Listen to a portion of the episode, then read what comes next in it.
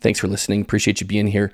Follow me over on Spotify. That's where the new podcast is. That's where you can find me. That's where we can connect and you'll see all new future episodes. The link is below, or you can just jump over to Spotify and search Grow with Coby. And now, let's get rolling with the next episode. Welcome to Grow with Coby. Listen, this is a podcast that can help us navigate in a more skilled way the life that's in front of us as parents, partners, individuals, professionals, whatever applies to you. And if we can understand the skills that will help us to create as little collateral damage as possible, if we can focus on the things that will get us to the place where we want to go, if we have mindfulness of the skills, we can seriously understand who we are, which means we can better connect with the people who are around us. So come with me. This is going to be raw, it will be unfiltered it will be vulnerable. We'll talk about successes, we'll talk about miserable failures, but most importantly, you're going to get authenticity from me and from all my guests. So come on, come with me. Let's all grow together. All right, guys, welcome back to the next episode. This is going to be really cool because I've got a special guest in Lucy Mitchell joining me today. Lucy, how you doing? I'm doing fine. What about you? I'm good. I'm happy that you're here. So, we're going to talk about the spike narrative today. This is another point in the check in format that's really, really critical to staying in reality, I would say. And um, Lucy, why don't you just tell us first off where Spike came from because he is your creation. So the the way I came up with the Spike narrative is when I was four, I got sexually abused by one of my relatives who was very close to me. And after that, I went to therapy and they tried everything, and uh, some of the things worked, but this thing, this spike narrative, worked the most. I was, I was four, and I'm watching Disney shows and Pixar. So the first thing I thought of was a really spiky Mike Wazowski. And that spike narrative helped me figure out my emotions and how to deal with this trauma so I wouldn't be as traumatized when I get older like yeah, now. That's a, that's a huge deal. And and um, your psychiatrist, your psychologist, excuse me, he I remember him in in one session saying, "Okay, Lucy, so someone has come into your life that will tell you no because of what happened, right? Because of the abuse, then um, that introduce someone into your life that's going to tell you to sass your teacher, hit your mom, um, you know, steal, you know, toys from your sister, et cetera, et cetera, right? And so he said it's important that you remember that that's not you, but that came from this experience. And so, what was it like, as you recall, when, like, the experience when you would have a spike thought when early on? What what would you do? Like, what was that like? So, um, as you know, I would use the spike narrative, but not only that, we we we they were, they were like spike thoughts. Yeah. Right? Exactly. So in the Church of Jesus Christ of Latter-day Saints, they think of it as the Holy Ghost. And we thought of it as the Holy Ghost, but recently since our religion changed and uh, quarantine happened, mm. we have changed that, and Spike has been like the Satan in that. That's basically the equivalent, right? Is like Spike and Satan, they're pretty much the same thing, right? Yeah, pretty much. Okay. So, what what's an example of a, a Spike thought um, that you can remember just from being a kid? So my Spike thought that I re- like that I would mostly get is go tease your sister or like steal a toy from her.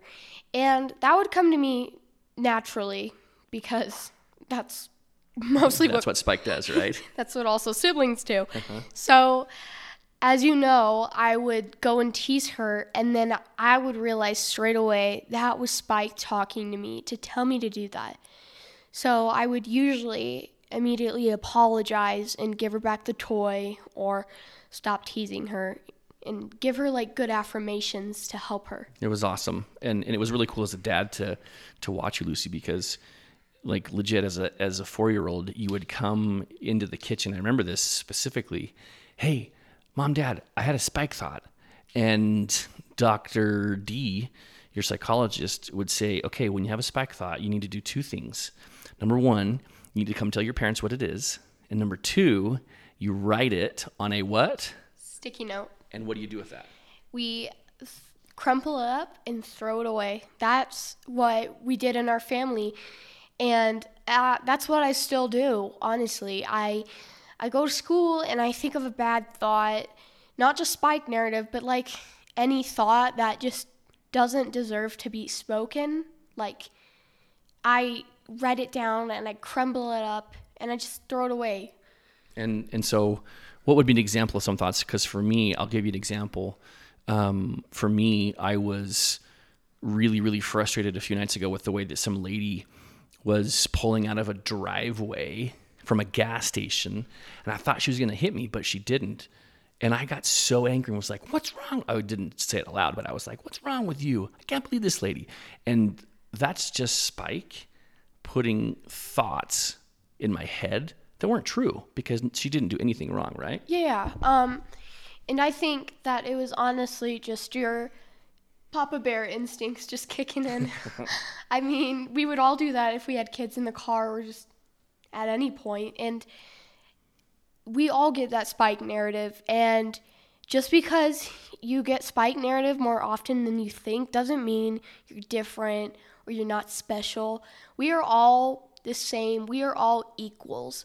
We we all have that spike narrative and even if you don't think you have that spike narrative, you always do, self-conscious or to other people. It's it's just the natural way of a human being. Yeah, that's just I, and I I think you just let people off the hook, Lucy, because it'd be pretty easy to judge ourselves based upon the thoughts that cross our mind. But I guess the key part on this is is like you said, we're all the same, we're all equal. That means everybody's going to have their own version of a spike narrative, right? Yeah, of course. We all have suffered through things that have gotten into gotten into us for bad situations, and I think it's it's mainly our decision, but it's Spike pushing us towards the wrong decision. It's Spike giving you that narrative that he thinks is more interesting than doing something not with Spike, not worth it, you know? Yeah, totally agree. Totally agree. So, one of the things that I've kind of come to, I mean, th- uh, that I've come to know for sure about Spike is, in, in my opinion, he has four functions. So, Spike will tempt us to, um, geesh, he'll tempt us to um, either cheat on a test or he'll tempt us to um, you know, break a law, you know, as we are driving in the car, or he'll tempt me to be impatient with you or your sister, and he'll just tempt me with things that that aren't really me, that are just him. Would you say that's pretty fair? Yeah, that is. Um, we've all had more thoughts, but it's also a spike narrative. If you're talking bad about yourself or you think something is bad of yourself, you are you, and a spike narrative isn't going to change that. And you should definitely never change yourself unless it's to be the best version of you, to make you feel better about yourself. And not by changing your clothes or making like working out or eating healthier. It's just it's just what you feel is right to you and your body. That's that's beautiful. That's totally beautiful. And that what you just said touches on the second thing that he does is Spike will will shame us. And he'll get us to think that we're no good. He'll get us to think that we need to be somebody else, just like what you said, like be somebody else in order to fit in, um, because he'll make us think that we're not good enough, just as we are, right? Yeah, and I don't want to be that person, but I want to reference Mean Girls. she she's such a beautiful woman and I feel like those girls were spike narratives. They told her to change herself, that they, she would be more beautiful if she wore pink or mm-hmm. if she would wear her ponytail once a week.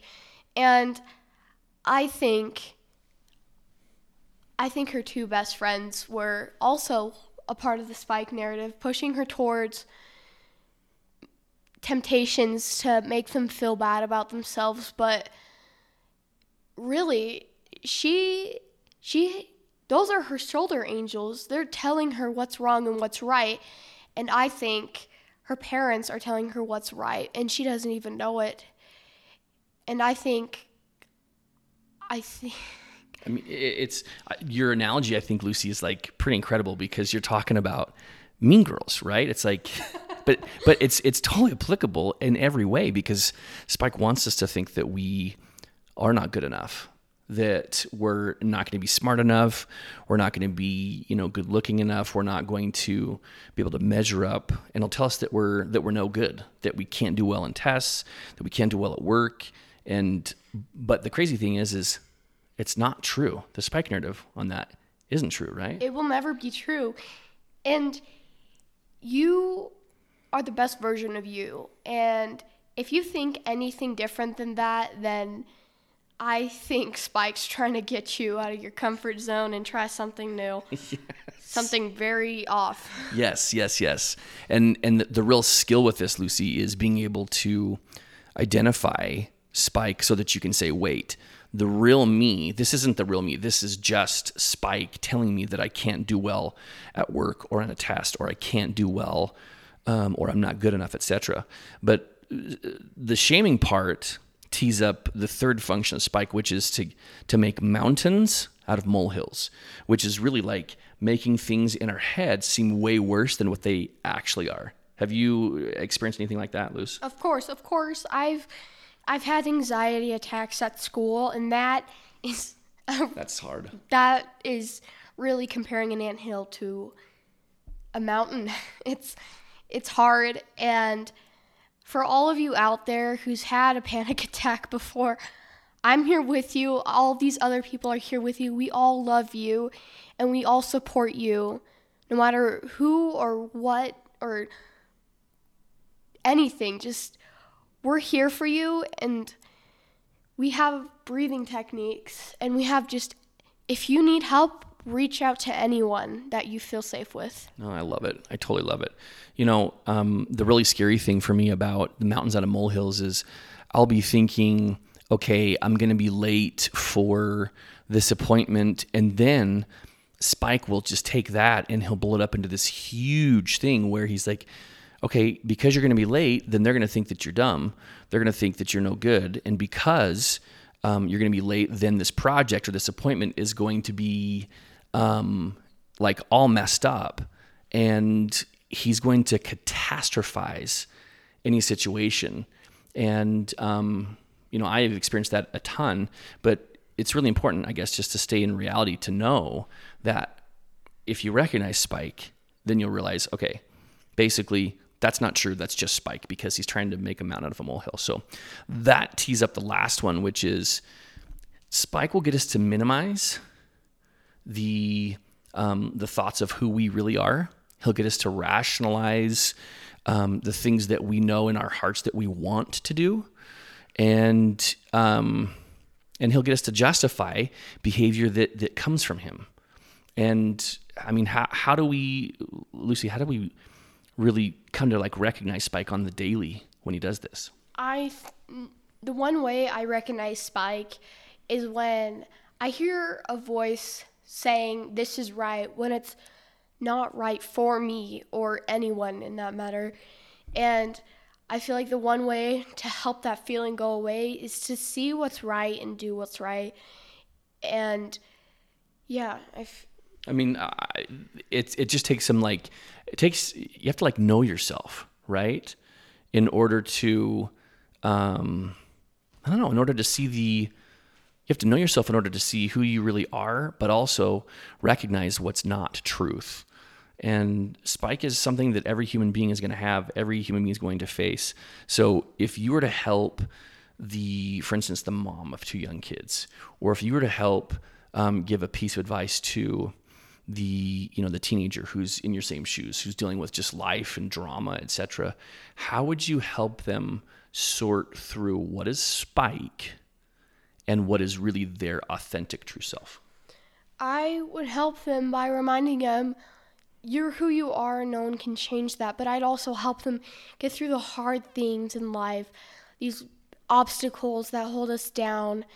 And anyone, if you reach out to anyone, they'll help you get past those obstacles. Like my dad, obviously, he's helped me reach these obstacles that are hard to reach. He's helped me with my homework. He's helped me with therapy. He's helped me with all these traumatic things going on in my life, and he's still here helping me. And I feel like he is he's my savior. He really looks out for me. And I feel like that feeling when you're a parent will always be there with you. Oh, 100%. 100%. And, you know, for me, one of the ways that I've figured out how best to identify the spike narrative is to list the like in, in those categories of like um, he's tempting me to you know to you know yell at my siblings or he is making me think that I'm no good because um, of how whatever turned out that was out of my control. He's making really big a really big situation out of nothing and I think each day being able to just evaluate what emotions you had and then what Spike did in those four categories, I think will be really helpful before. So it just takes some contemplation day to day to think, how did Spike talk to me? So, um, how, Lucy, from your experience, how do you give yourself an opportunity to really like say, okay, what happened with Spike today and how do I actually dismiss it and live in reality? So, at the end of the day, me and my parents do a thing called worry time. This always helps. And even if you just do what's on your mind, in your mind, it always works. I do this every night before I go to bed, every morning when I wake up.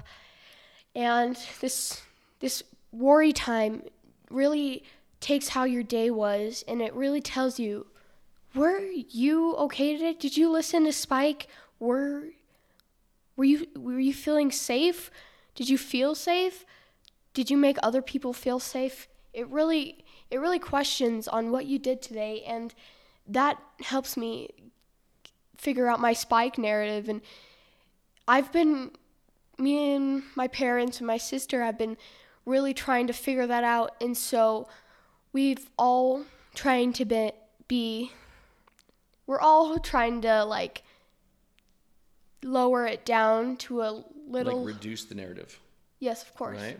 Yeah, it's it's um it takes practice each day to see spike, and it takes um really it takes consistency to um, give yourself a chance to see it. But ultimately, if we can live in reality, Spike's not going to have a chance to. Um, he's just not going to have a chance to influence us in, in a negative way to make us think that we're no good. So, um, really, the objective is just like what Lucy said: is give yourself a chance um, each day and or night to evaluate the day, and you can see how, based upon those four categories, how Spike has has talked to you. And um, the best thing is, is you can you can call it as a spike narrative and dismiss it because here here's the real dangerous thing I think about Spike is Spike's Spike wants to get us to think that his narrative is our truth right? Like he wants he wants and, and he'll disguise it and he'll add all these like really intense emotions but that isn't truth. Like spike's narrative is not reality. And that's to be one of those things that's that takes just daily effort just a little bit each day but once we do that then um, then we can really just be mindful of what's us and what's spike so um, Lucy, I really appreciate you showing up today and podcasting with me. It was awesome. And I know that everybody else is is like really wowing about what you've shared. So, any last words before we peace out? Um, I just want to say thank you for having me on the podcast, Dad. And I hope this podcast episode helps you. I hope all of his podcasts help you. That's sweet. Thank you, Luce. Appreciate it. And maybe one day we'll have you on again. Maybe? Okay. So, of course. thanks you guys for being here. Thanks for listening. It was so good having you. Really glad you're here. Please share this episode if anything spoke to you. And if you like what you heard, subscribe. Love to hear from you. Also, if you would like to join me on an episode to walk through any kind of situation or scenario that's been really tough and challenging in life, go to growwithcoby.com and click on the email button and send me an email and let me know what your situation is, what you'd like to talk about, what you'd like to talk through, and you may be the person that I invite to join me on an episode over Zoom, and we can just walk through it based upon the skills of the episode. Thanks for being here, guys. Talk soon.